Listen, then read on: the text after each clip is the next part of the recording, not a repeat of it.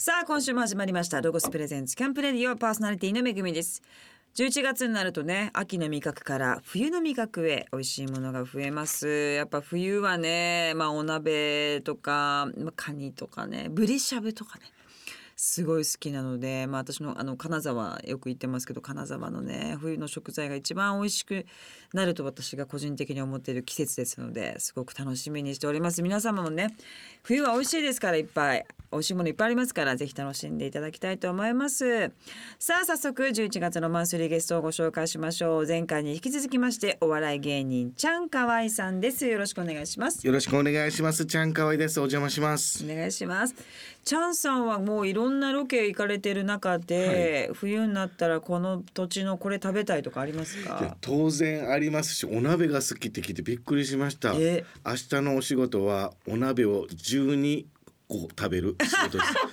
どういう仕事です僕かも。びっくりしましたね。十二個。はい。どういサイズスモールなんなんまあまあこれ一人前か。一人前でもまあまあ鍋焼きうどんぐらいの。はいなので一人前やったらまあ12人前やったらまあギリいけるかなという感じのいけないでしょう。不思議なお腹合わせなんですよね。僕、本当にはあ。一日18軒回ったこともあります。うわー。体悪くしないんですか？それが僕人生で一番健康らしくて。ええこれも不思議なんですよね。めちゃめちゃすごいですむね。ちゃくちゃ腹出てるんですけど、なんか知らんけど、あ、脂肪はありますねってことで、それで終わりで、なんかそれによってのなんかこう炎症だなんだとかないってこと今んとこないんですよね。ストレスが本当にないんでしょうねそっか。私の食べ物に対してももう本当嫌っていうのもないし、仕事もなんかそういう12個食べてもやだなやだなとかっていうのもなさそうだしあ12種類食べれるんだっていうすご方がい知れるなっていう。やっぱストレスが一番体を毒すからそれがないっていうのがめちゃめちゃ健康体なんじゃないですかそうかもしれないです。リアクションだけやってた時の方がちょっと痩せてって、しかもなんか悪いとこあったかもしれません。はあ、はい。もうやってることはワニとプロレスとか闘牛場とかそんなばっかりやったんで。ありますよね。はい。ありません。ありますあります。私もそういう時代あります。嘘つけ。本当です。私もプロレスとか。ああプロレスはね象象とムエタイとか。ゾウ象とムエタイとかやりましたよ。プロレスはしてますけどゾ象ウととムエタイですよ。それで悔しくてもう一回修行行っていくみたいなわけわからんロケとか。リベンジせなあかんねん やってましたからグラビアあの時代のグラビアは。ご苦労様っすね。とんでもないです。ははいえでもあれですねチャンさんが芸能界に憧れるきっかけがはい。食いしん坊万歳だったんですか、そうなんですよ。じゃあ今もうバッチリもう夢を叶えてるね感じですね。その通りで、うん。もう食いしん坊こそ出れてませんがそれに似たことめちゃくちゃやってますので。また夢叶えて引き寄せてますね。不思議です。村野武則さんとかめちゃくちゃ羨ましくて。まあ現地だから食べれるっていうこともいっぱいありますので。うん。それこそその金沢とかこう石川県とかももう自分がバイヤーになるロケとかあったんで。うわー楽しそう。むっちゃこれが本当にガチなんで。すごい。美味しい鍋いっぱいありますよね。あります。はい。何が好きです？何鍋が？僕はねあの能登。能登のちあの牛めちゃくちゃ美味しいですね。能登牛ですか？能登牛。本当。であの上の方に塩取れますよね能登、はいはいはい。あの塩と牛が合わさったシンプルな鍋めちゃくちゃうまかったです。そんなのがあるんですか？あるんですよ。へでーウニもまあね海岸沿いでええ。能登牛をウニで巻いて食べるとか、祭りですねもう冬冬の祭りですわ。祭り、はいこれぜひ食べます。検索して。わかりました、はい。ありがとうございまます。すさあそんなチャンさんをゲストにですね今週もいろいろとお話を伺っていきたいと思います、えー今週もチャンさんの好きな曲をですねセレクトしていただいておりますので、はい。えー多分あの先生の曲だと思いますけれども曲紹介をお願いします、はい。牧原紀之先生で「You are what you eat」という曲でございますはい。ロゴスプレゼンツ。キャンプレディオ You are what you eat。はいどういう意味なんでしょうか？これはまあ、これことわざでですねまああのあなたはね食べ物でできてるんだよみたいなことを言うてることなんです。なるほどまあ、はい人が食で作られるみたいな、はいよく言うやつの英語バージョンってことですねこれが本当に素敵な言葉をずーっと繰り返していってご飯って何でできてるの？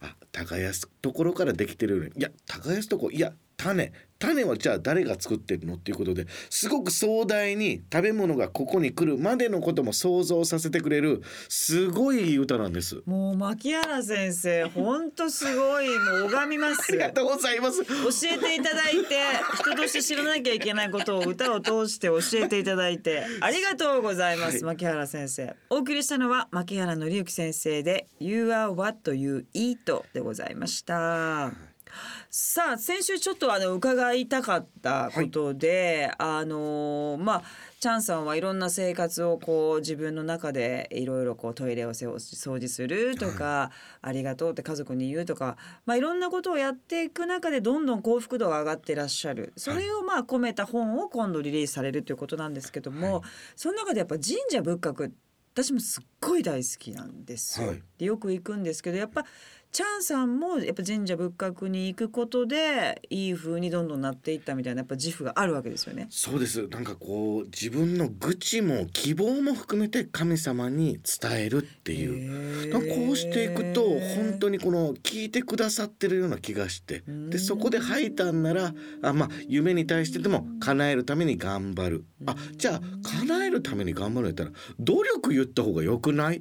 だからこんだけ努力しましたを報告した方が夢にかなうよなとかうんなんかこれが叶いますようにというよりかは自分の結果報告を言うようになった方が叶うようになってきました。はあなるほど、はでもなんか明確にしてるってことですよね。はいようにだとちょっと漠然としてるから。しちゃいますうん。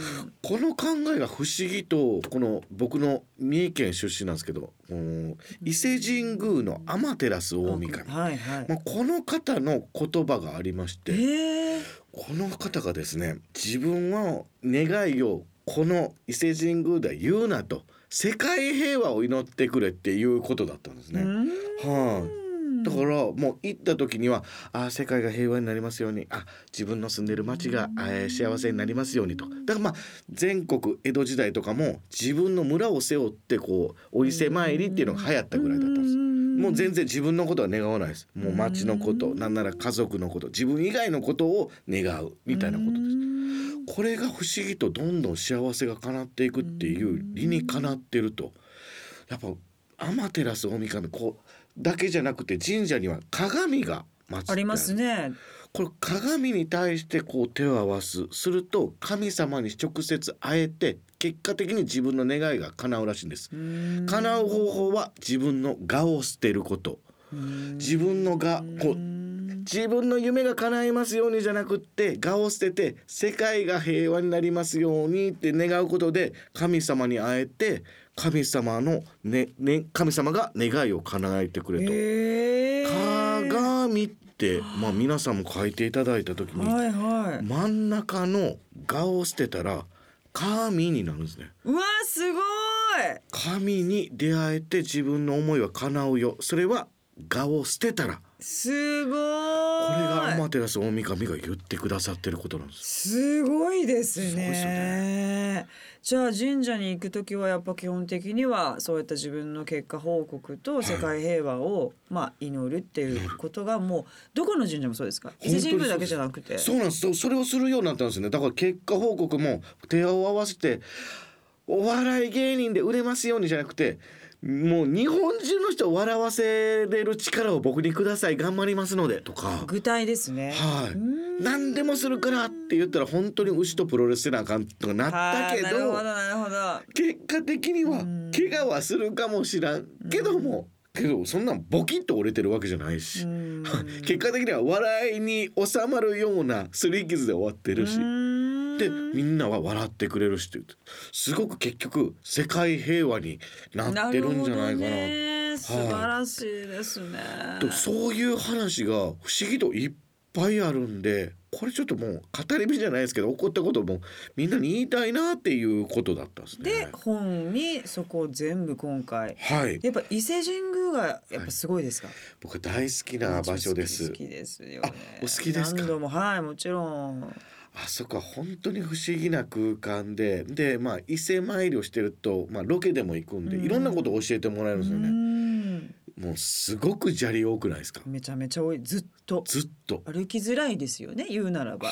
あれがもう神様からのおもてなしだったんですね。ジャリジャリジャリジャリってもうずっと音立てながらこうジャリジャリジャリジャリジャうリん。邪を払うは。邪からこう離れさすでジャリジャリジャリやったんです。なるほど。この音歩きにくいけどおもてなしかよっていうことだったんですよね。ねでもやっぱあそこ行くとなんかこう歩くのもゆっくりになるし、はい。普段とはやっぱ違うペースがねこう気づかないうちになっててなんか考えてることもなんかこうじゃは当然出てこないというか。あーこれは嬉しい。あ嬉しい。いや PR の方。いやすいません。一一参拝者なんですけど。いやいやでも嬉しいですよね、はい。好きなところそうやってね。そうです。でもあ感じてくれたなら嬉しいなですし、この気持ちが広がればなだし。うん、でそこには美味しいもんもついてるよっていう。美味そうなんです。いつも何食べるんですか？僕はですね、伊勢神宮に行ったら必ず食べるっていうのがうどん屋さんがありまして、はいあの柔らかいですね。そう思うじゃないですか。え？伊勢うどんっていうのは柔らかいもんや。そ当然あるんですよ、ええ。この江戸時代から続くもう歩いてくったくたの胃袋は大変だから1時間以上くたくたに煮てもう歯で噛めへんぐらいもうこので吸えるうどん。それが伊勢うどんだからこれ一種のおもてなしなんですけど日本一まずいうどんなんていうのを言われちゃってるん？ですねなんか言われちゃったりとかね。日本一うまい伊勢うどんあるんですよ。何それ？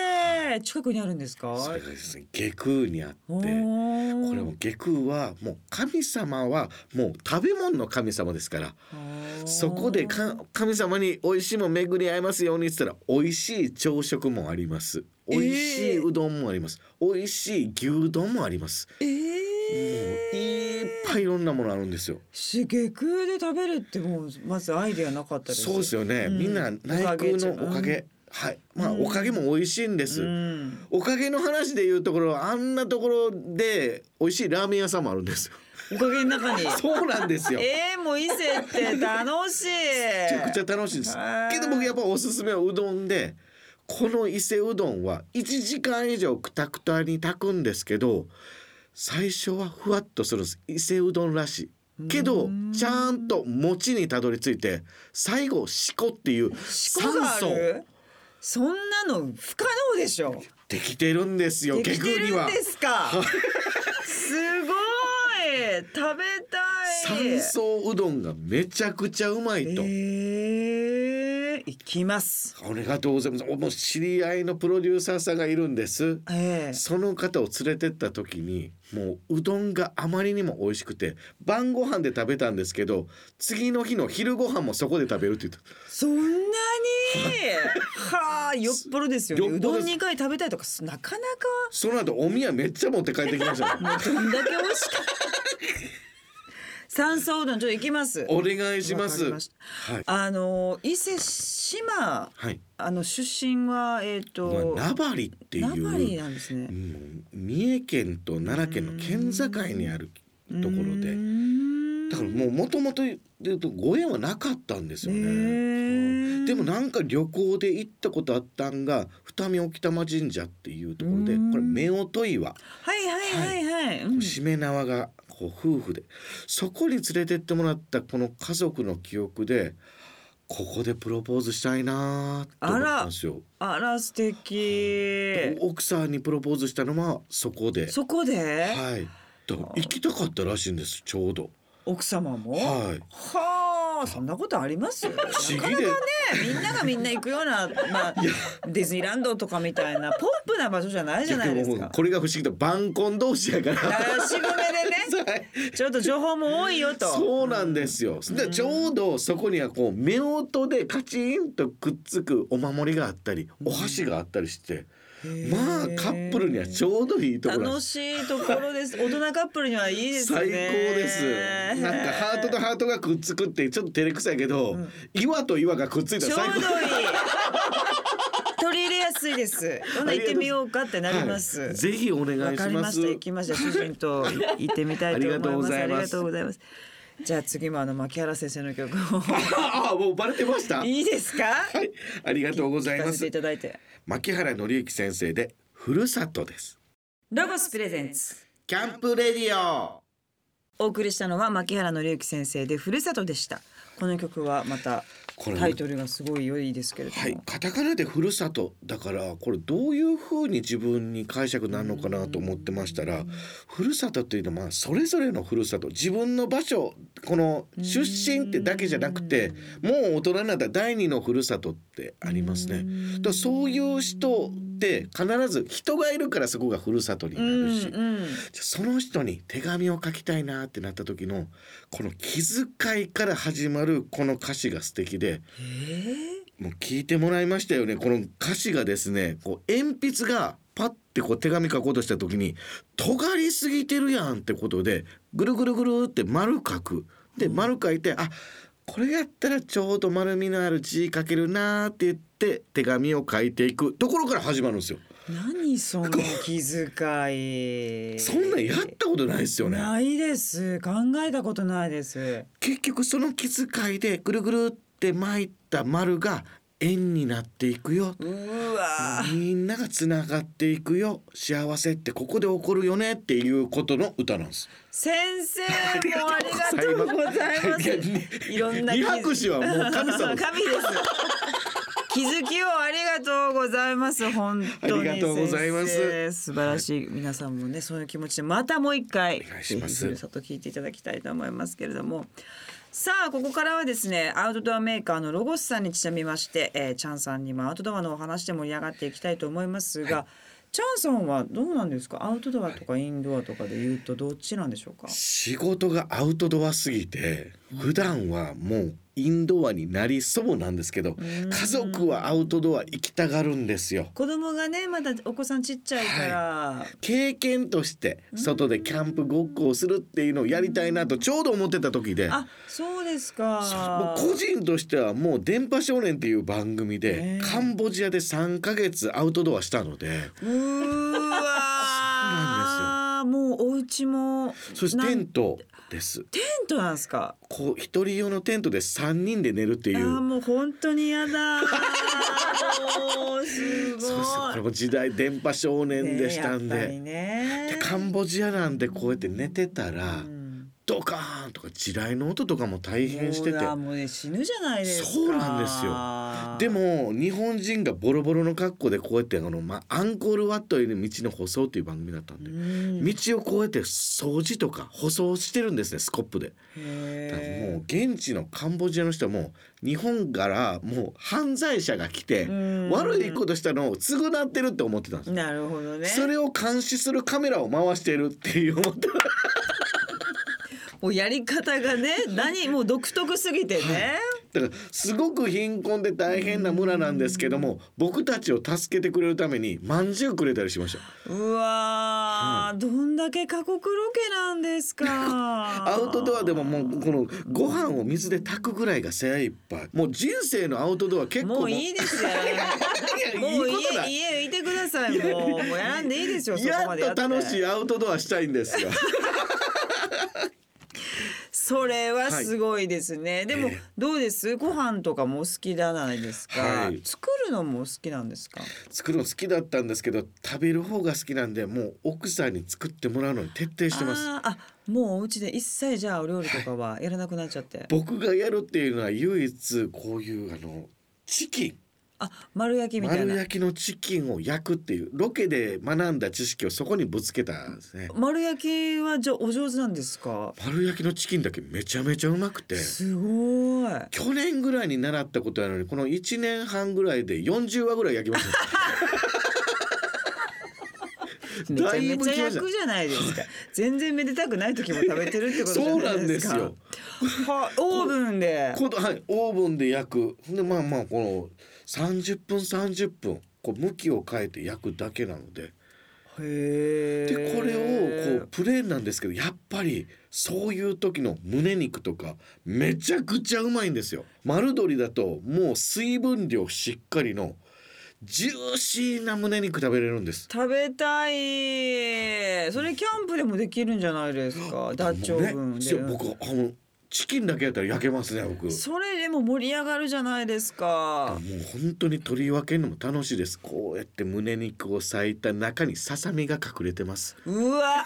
やっぱりねホクホクのね水分がある。水分のあるささみ最高です。食べたい。やっぱもううまいですね。美味しいものを伝えるのが、当然ですけど、まあ、そう失礼ながらももちろんなんですけど。全部食べたいです。うどんからなんから全部食べたい。よかったですチャンさん家では一人一羽食べるどんだけ食べるんですか？いやもう本当取り合いになるんですよ。美味しすぎてね。こチキンにはささみが2つしかない。すごく貴重なんです。そっかそっかそうですよね、これ長女と次女が食べたら我々の分がなくなるんで。もう一回焼くんですか？だったら焼くわっつって22で焼きます。すごいもうそんな人初めて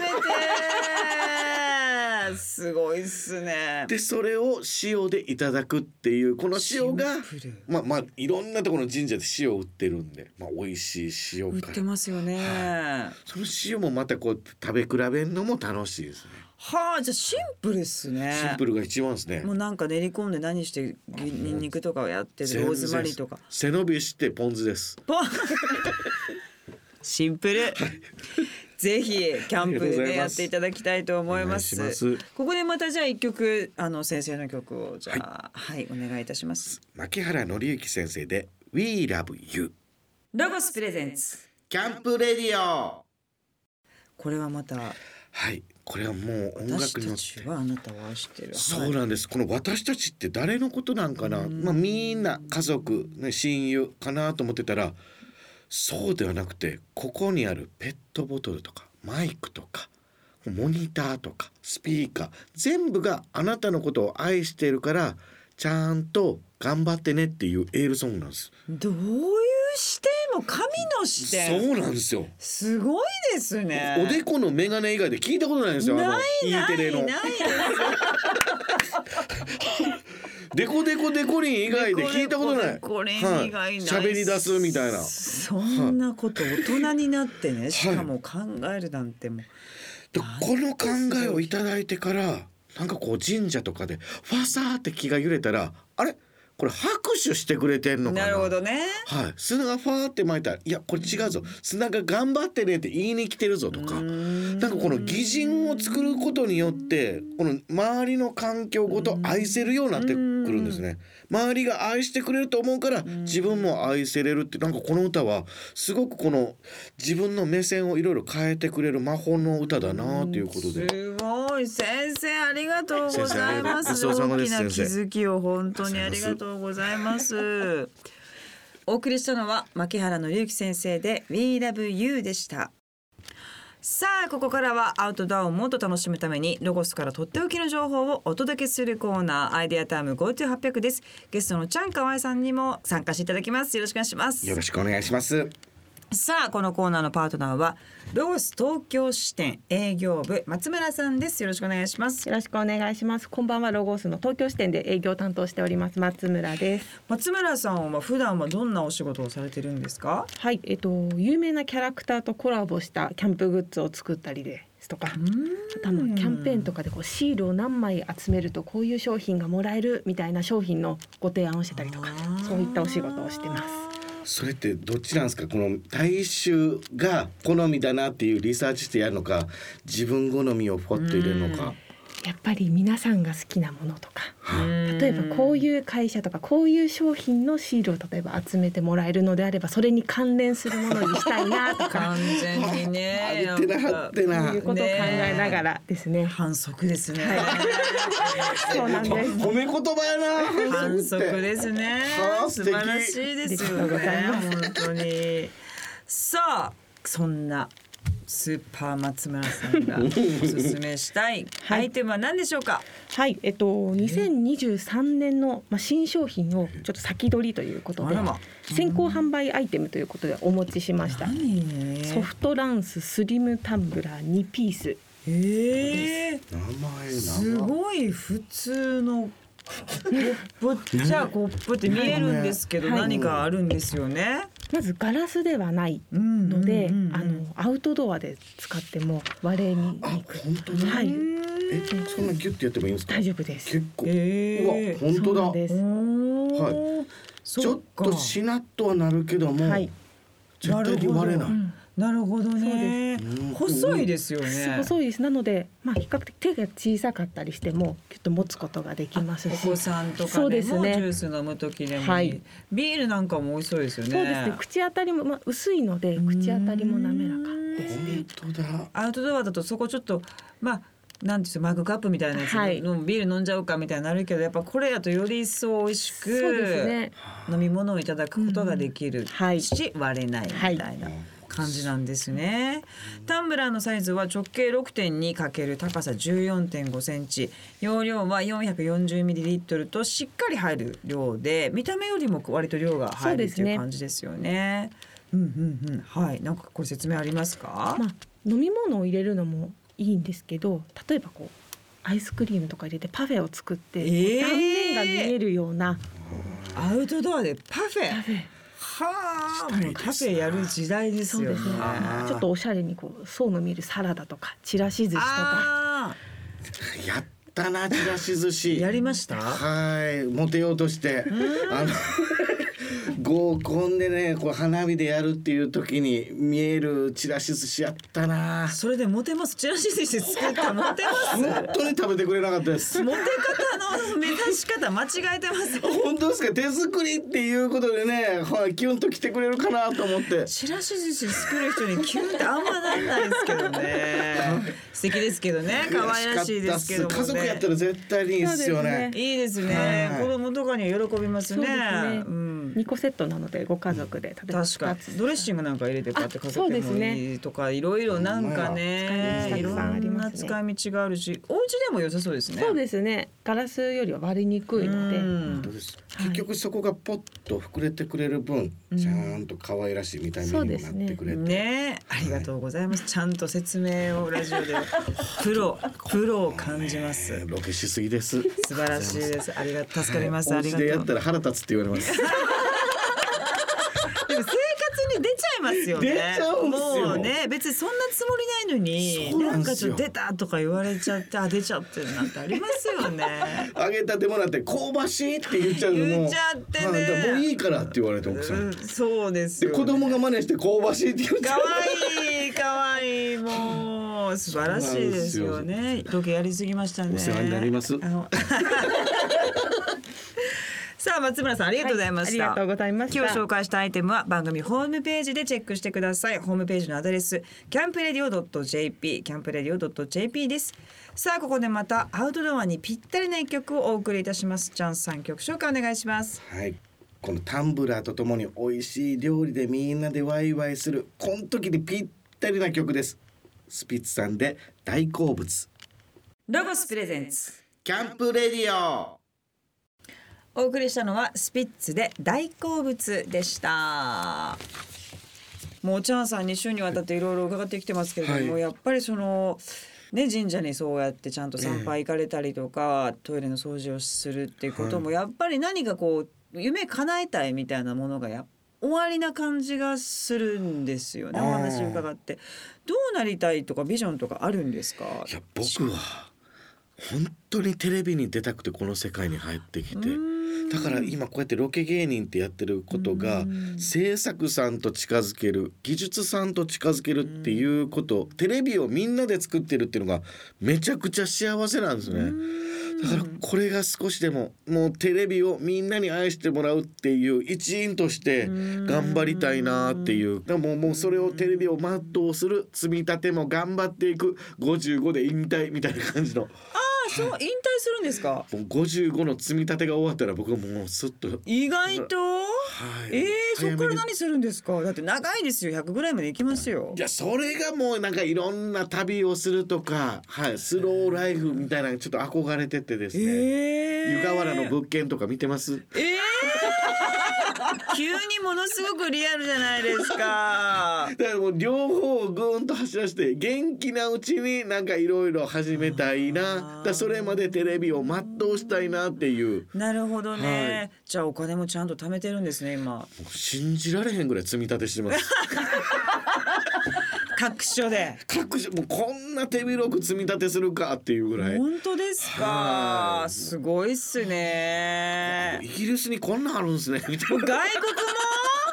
すごい、素晴らしいですね。でもそれもねいい人生のね後半楽しむぞっていうのをモチベーションに今もやられてるっていうのは素晴らしいですけども、さあそしてまあコロナがねとはいえ収束しそうですがそこの後なんかやりたいことってあるんですか、まあ、海外もやっ。ぱりそうです海外ロケで言うても僕はリアクション芸人上がりなんでうん大暴れしたいなと思います。そうですか。はい、まあコンプライアンスっていう言葉が生まれてきてしまったのが悔しいですけど許されるタレントって限られてると思うんですね。うん出川さんが牛にドーンってぶつかっても何やってんだって怒る人はそんなにいないと思うんですね。うん、ね、でも誰もいないと思いますよ 最高ってなりますよね。その一人。人として僕も牛にドーンとかうん水にバチャーンとかうんみんなが腹から笑ってもらえるっていう使命感があるのでそれで暴れたいなとは思いますね。すごいっすね。でももう来年ぐらいにはね、なんかできるんじゃないかなと、当ですそんな気もしてるので。はい楽しみにしております。素敵なお話ありがとうございました。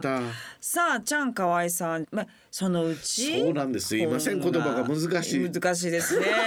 なんで来たんでしょうかっていうぐらいも。失礼いたしいえいました。えいえ、あの本をね、はい今絶賛制作中。制作中はい。こんばんは、ちゃんかわいから改めてお知らせです。収録の時には間に合わなかったのですが、私の本の正式な情報が決定いたしましたよ。タイトルは、神様が惚れてまう48のポイント。幸せの見つけ方は、ロケと神様が教えてくれました。でございます。ピアより税込み1650円で12月20日発売です。予約もスタートしましたので、読んでくれたら惚れてまうやろさあ本当に楽しいお話2週にわたってどうもありがとうございました。ました。ぜひ遊びに来てください。ロゴスファミリースマイルキャンペーンが11月1日から12月1日まで開催中ですすべてのお客様を笑顔にしたい。そんな願いを込めてすべてのお客様を対象に店内表示価格から10%オフになるお得なキャンペーンです。秋冬キャンプの買い出しにもってこいのチャンスとなっています。さらにロゴスファミリー会員はロゴスショップにご来店で大人気のガチャガチャに挑戦できます。何が当たるかはお楽しみ。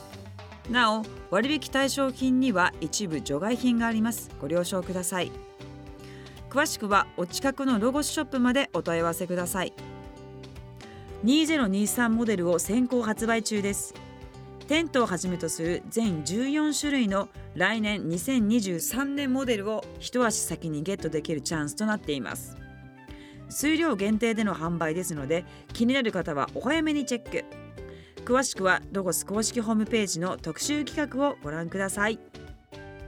この番組の過去の放送はラジオ日経番組ホームページのポッドキャストから聞くことができます。www.radionickei.jp スラッシュキャンプレディオにアクセスしてください。ロゴスプレゼンツキャンプレディオパーソナリティはめぐみでした。